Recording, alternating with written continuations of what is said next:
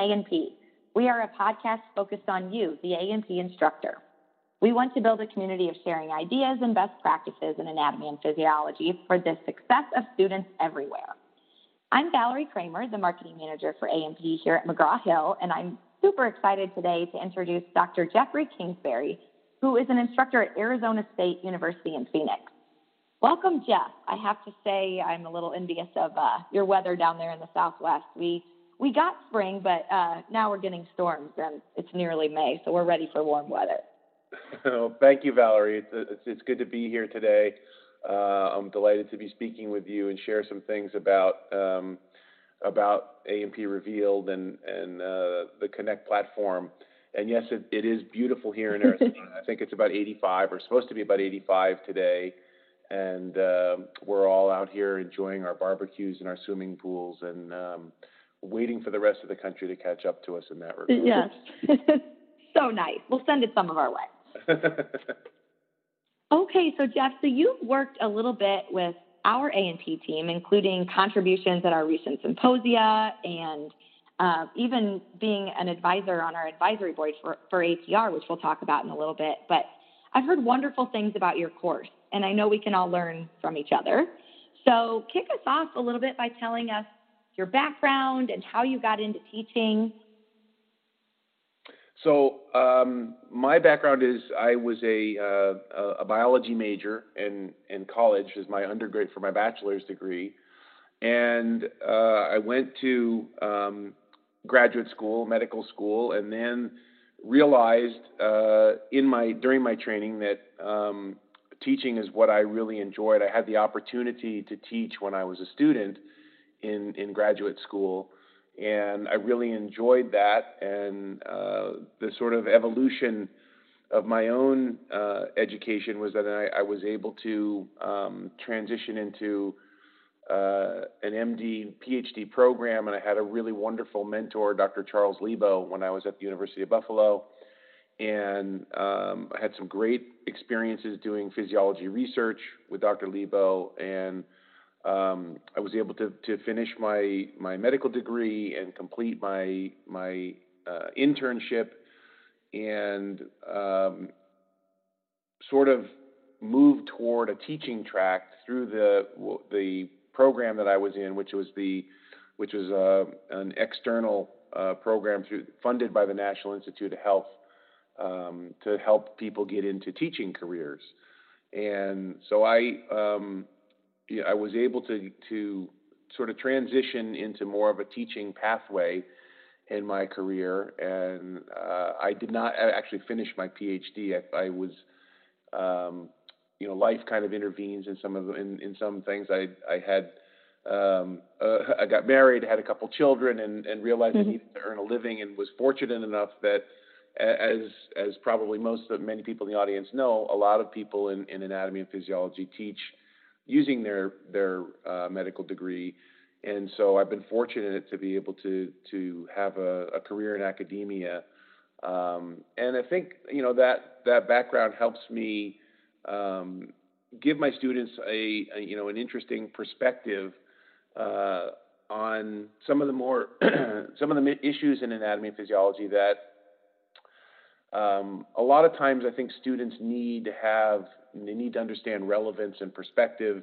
And so I think uh, my background helps me kind of put some things in context for students in a way that's relevant. Uh, you know, if you're a student studying to be, for example, a physical therapist and um, understanding cardiac output and cardiac physiology can seem kind of esoteric until you understand the mechanism of why if you if, if somebody has coronary artery disease and you put them on a treadmill that can turn out to be a problem for them so um, mm-hmm.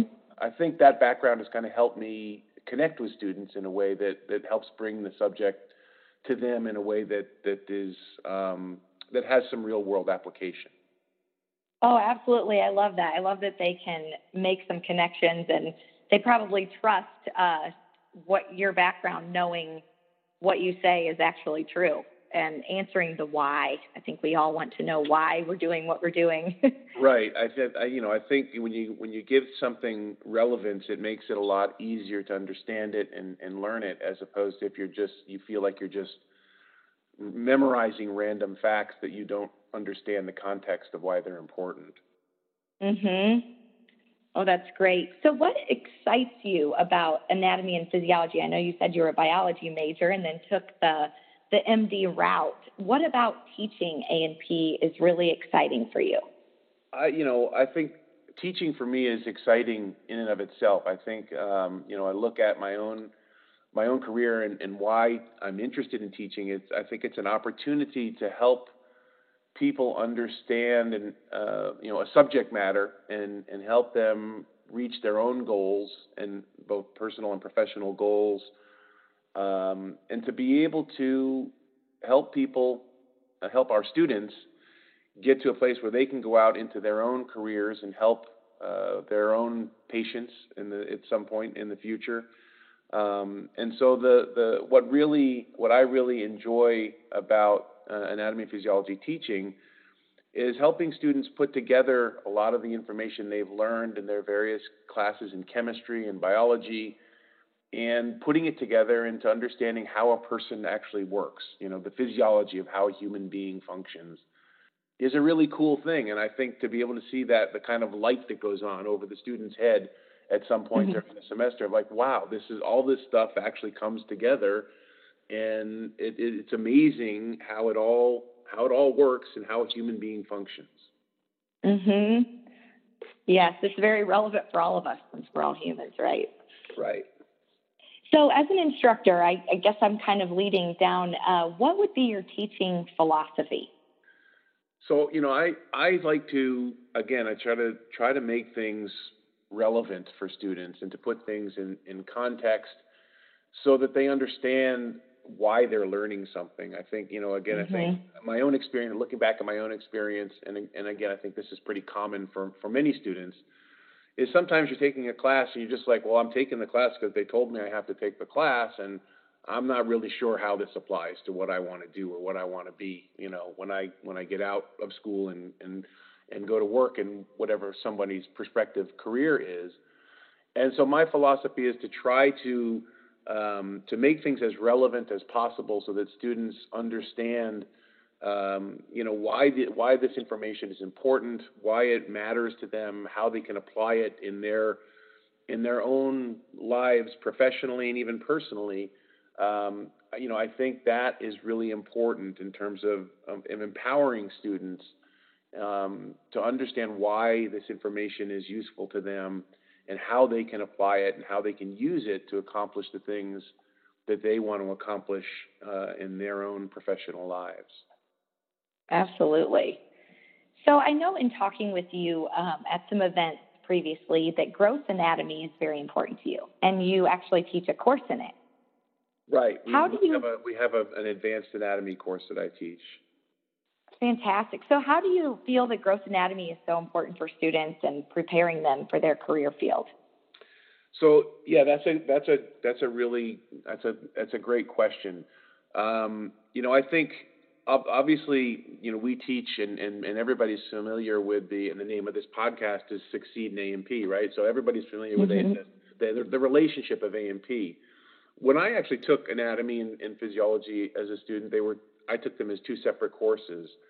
And it wasn't until the, the end of that sequence that I realized, like, well, there's a relationship here. You know that that that that you know the form and function are related, and that the function you know determines the the form. You know the physiology dictates in many cases anatomy. You look at the lungs. Why are the lungs constructed the way they're constructed? And that's because we have to have this huge surface area for oxygen diffusion, and so they have to be the lungs have to be constructed in a way that maximizes the ability for us to to absorb oxygen by diffusion. And so this that relationship between form and function I think is really critical to understanding again how a human being functions. How how do how do our bodies work? And if you look at the the, the relationship between anatomy and physiology, I think understanding anatomic relationships informs our understanding of, of physiology and, and vice versa. And so I think both disciplines are important. And I think for, for many students, the the sort of the survey course that that we usually the two semester course in anatomy and physiology is a great course, but many students need to have a much more um, deeper appreciation of anatomy itself. And so I think um, the gross anatomy course is really useful in sort of helping students understand or obtain a much more detailed um, analysis of the anatomic relationships of the various uh, organ systems. And we teach our advanced anatomy course by a regional approach.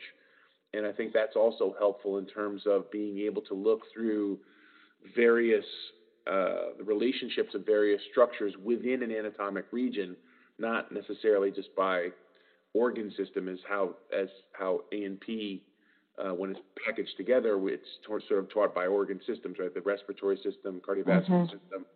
Whereas when you teach gross anatomy, you teach it more from a regional approach, and you get to see how the muscles interact with the skeletal structures and interact with the vascular nerve structures within a particular anatomic region. And I think that's really useful as well. Yes, that's great. So fantastic. I know you utilize many of our digital tools for your course, including for your gross anatomy course. Could you share more about how you incorporate anatomy and physiology revealed and what other digital tools you use that you find successful?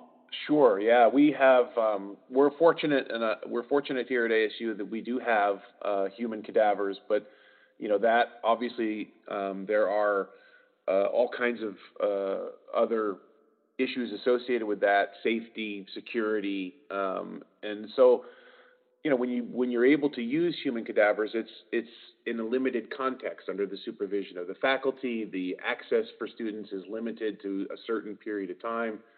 And so we use uh, the Anatomy and Physiology Revealed software as a way to, um, first of all, introduce topics to students before they come to lab so they're familiar with what they're going to be doing um, in the cadaver lab. We use it to reinforce concepts that we're going to, that we are covering in the cadaver lab. And we use it as a way to supplement students' experience so that they can go back and look at it outside of their cadaver lab uh, scheduled laboratory classroom time, and it's repeatable, right? It's not like the cadaver where you do something once and it's done. With with APR, it's repeatable. Students can do it over and over again. We can assign them uh, certain aspects of APR. Um, uh, Michael uh, has been great in helping me uh, sort of parse out various web pages within APR so we can send students directly to a particular web page or a particular aspect of APR that we want them to navigate to. Um, and so we use it to really augment the student's experience that they have in lab and, and, and in terms of helping prepare them so they can make the best possible use of their time when they are in lab.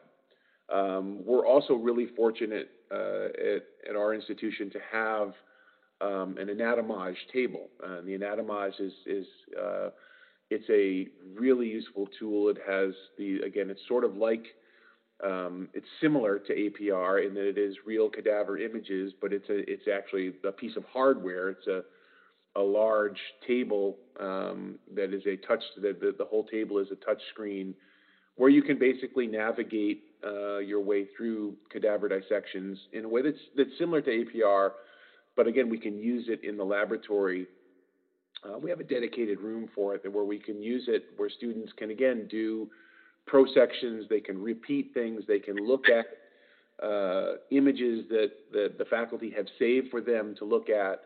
Um, and so we're able to use uh, both APR and the Anatomage table as digital resources to really, um, in a very powerful way, supplement um, our students' experience in lab and to allow students to expand the amount of time that they're able to have contact, uh, direct contact with the content, as opposed to just being able to to look at the, uh, the, the cadaver specimens in lab for that brief, you know, couple hours a week when they're actually scheduled in lab.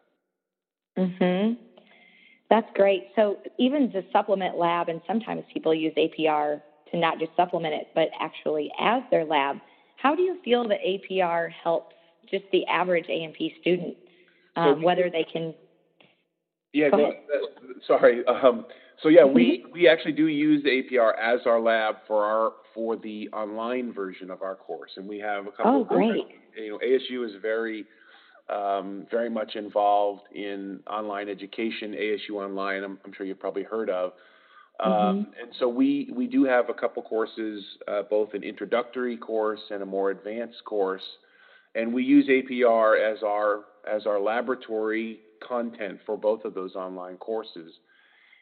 And, um, you know, it provides students who otherwise might not be able to take a course in human anatomy access to content that um, allows them to learn about that material in a way that is accessible, repeatable, uh, and where they can accomplish the learning objectives that are set forth in the course uh, that are the same learning objectives that we have for the students who take the course uh, on ground or in the face-to-face environment. And so the, the APR program, uh, again, has been very, very useful for us in being able to um, bring that, that content to uh, a platform where students who can't take the course in a face-to-face environment are able to access the course and again accomplish their their their own um, educational objectives and uh, in the online environment. That's great. Not many people get to see how it's useful for both. So that's that's wonderful that you get to do that. And I'm just glad APR is so helpful to you and so many and and all of your students. So we have a new interface coming this fall, and we've done actually a podcast on this update recently. Uh, so check that out, audience. And um, you have been a part of our advisory board to suggest improvements that will make this interface more user and mobile friendly. What thoughts have you had um, or contributions that you've given on that advisory board to help us make those improvements? Yeah, so we've that that's been a really rewarding experience. Um, you know, we've been able to work with the, the folks at McGraw Hill um, as a group, a group of faculty, and they've been, you know, with, as they've rolled out uh, the various software uh, updates, we've we've been able to evaluate them and give our feedback of the wow this looks great. Gee, this color scheme is a little bit difficult. Could maybe we could make this you know a little bit better contrast here, so it makes navigation a little bit more obvious and intuitive. Um, and it's been it's been a really um, it's been a really rewarding experience to be able to uh, be able to give our feedback and have uh, have the watch the software sort of evolve, the changes in the software sort of evolve based on uh, the information from a user's perspective of trying to make the navigation more intuitive, more accessible, um, trying to make uh, the content more useful to, the students who are the, end users and, to be able to bring our own experiences with what uh, we perceive students to really like about the product, what we perceive that sometimes are challenges for students. And that's been great because the, the, the, the folks who've been working with Matt Garcia uh, and, and Christy Relihan have been terrific in, in implementing the, uh, the feedback that we've returned to them in, in a way that has, I think, when people start to see the new product, they're going to be really happy with how user friendly it is and how we've addressed um, areas traditionally that, that have been a challenge for both faculty and for students. Yes, and we are very receptive to you because truly you are the real experts as faculty out there. So, so that's great. So at HAPS this uh, this May, which is coming up very quickly next month, we'll have some really interactive opportunities for you as faculty to play with the new interface and see it even before it goes live this upcoming fall. Yeah, that'll be terrific. Yes. Okay, wonderful. And thanks for all your feedback that you're giving on behalf of so many faculty members. Okay, so. pleasure. Yeah, so if you had a silver bullet, so to speak, for your course, maybe it's digital or maybe it's not, what would that be? Um, I know APR is solving a lot of your challenges, but if you had something else, what might that be? Um, I think you know. I think for me, um, the thing that I think is most useful for students in, in their success is um, the clarity of, of, establishing clarity for what, what, what do they need to know, and then allowing them to have the ability to repeat things uh, and, and establish confidence that they actually know something. And so I think the digital tools really are a terrific uh, asset in allowing to you can you can very clearly establish by giving the students particular web pages or particular components of the software that you want them to navigate to, and then because it's so accessible to them, they can repeat it as often as they need to. Mm-hmm.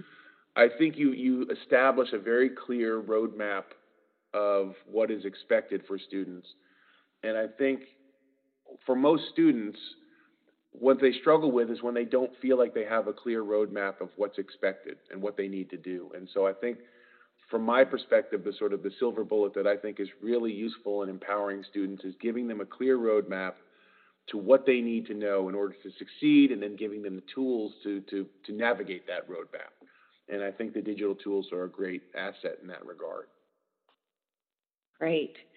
Okay, so let's switch gears a little bit. I know you're the director of your very own STEM teaching abroad program in Costa Rica. Yeah. So cool. So tell us a little bit about that, how you got it started, and some of the benefits of doing it.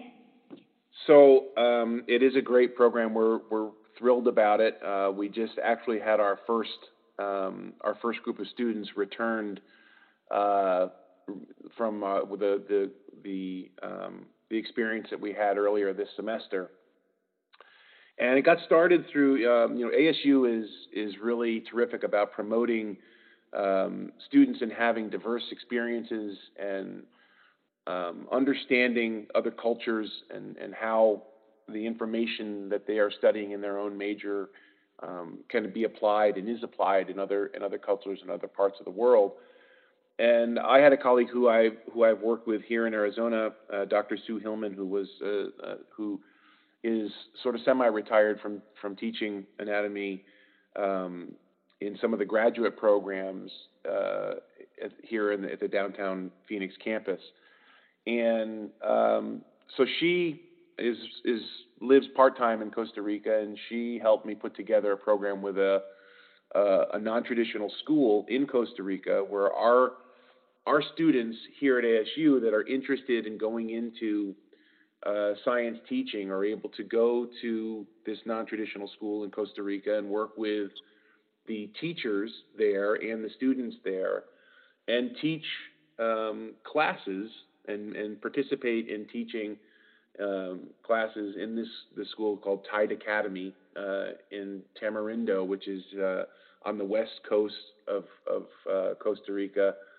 Um, and our students have had just tremendous experiences there, uh, being able to take the knowledge that they are that they are learning in their own majors here at ASU, and to then communicate that information to students uh, in a school in, in Costa Rica, and it's given them uh, wonderful experiences in terms of experiencing uh, how people live in another culture and being able to actually really teach. And they and they do a lot of they do a lot of the teaching for the time that they're there. Uh, they function almost as like a, a tradition in a tradition what the model that we have here in the United States of a student teacher um, and it's, mm-hmm. so, it's a great experience and and uh, the, the the people in Costa Rica and the the director at Tide Academy um, have been wonderful in welcoming our students and giving them a tremendous experience when they're there.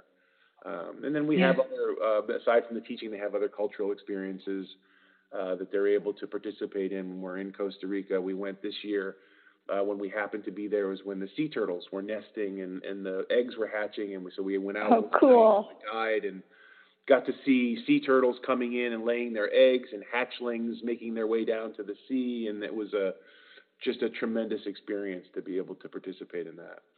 Oh wow, what an awesome opportunity and something they'll remember forever. Yeah. Yeah, so those students are very lucky to have you and, and take that trip. So well, if you could change, yes, what um what is one thing about science education that you would change? Um, well, no, that's a that's a hard question. Um, I think you know. I think again. I think a lot of people have this. The science is sort of intimidating for people, and they have interest in a particular career, but then they have this trepidation about, oh, I have to take all these science classes, and could I really do that? And I think, you know, um, I think making science accessible to people is probably the, the one thing I would like to be able to change and, and making it not so intimidating. It's not like this mysterious mm-hmm. thing. It's just something we learn, and, and we're all capable of doing it. Um, I think science tends to um, tends to sometimes um, kind of keep the public at arm's length, and I don't think anybody benefits from that. Uh, I think if you look at people that you know, like Carl Sagan and, and Stephen Hawking and um, you know others, uh, they what what they've done, the value in what they've done is to make science accessible to people and and to and to make it interesting to the public and um, present it in a way that's un, people can understand it, whether regardless of what their educational background is. And I think that uh, more than anything is what I would like to change about science is to um, is to change the perception by the public that it's this difficult, mysterious kind of thing, and it's not. That it's accessible to everybody and everybody can understand it. Yeah, absolutely.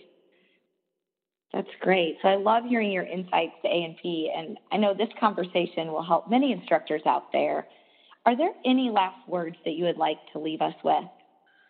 Um, yeah, I mean, I think that again, I think in terms of in in studying A&P, um, you know, I think the, my, the, my big the, the the thing that I try to stress to my students over and over again is is understanding relevance. It's a lot easier to understand something. It's a lot easier to learn something if you understand it and it makes sense to you and you understand why it's important. And so I guess my my key word uh, that I try to the, the, mantra that I use over and over again in my courses is is relevance, and I think that's um, important in any in any A&P course is to uh, communicate uh, and, and, and make sure everybody understands why what they're learning is relevant.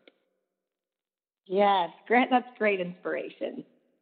Great inspiration because, like I said earlier, we all want to know the why. Yeah. So wonderful. Well, Jeff, thank you so much for being here and best wishes for the last week of classes for your spring semester.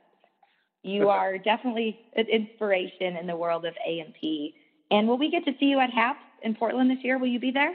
I, you know what, I unfortunately I will not be. Um, it's uh, as it as it often is. It conflicts with uh, the Memorial Day holiday, and um, from my own family situation with one of my one of my children being on the East Coast for school, um, and the, uh, it'll be our first family opportunity to be together in a long time, and so um, I got uh, when I when I proposed the idea of going away from Memorial Day to a professional conference, it wasn't well received by my family. I won't be there this year, but in I won't be there in person, but I will be there in spirit. And uh, of course, I, I think it's a wonderful meeting, and I, I wish um, I wish I could be there this year, but this year I won't be able to. Well, we will definitely miss you, and good for you, family first. And uh, maybe we can get HAPS to change that Memorial Day weekend one of these days. I don't know. It seems pretty entrenched, and, and, and it does work for a lot of people, but um, occasionally things come up, and you you have to uh, you have to kind of keep your priorities in order. That's right. Well, good. Well, I'll be excited to see all of our listeners at the annual event, and Speaking of HAPS, we are definitely getting closer. So let us know if you're going by emailing me at valerie.kramer at mheducation.com. And Jeff, would you like to share your uh, contact information if anyone has any questions for you? Yeah, sure. My my contact information is really simple. It's J Kingsbury, K I N G S B U R Y, at asu.edu. And um, I'd be I would love for anybody who's interested to contact me.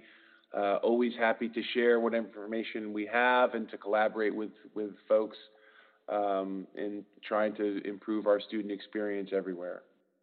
Awesome. Well, thank you so much for everything you do, Jeff, and thank you for everyone out there for listening to Succeed in A&P. And until next time, be sure to subscribe to this podcast for more A&P teaching inspiration and have a wonderful week.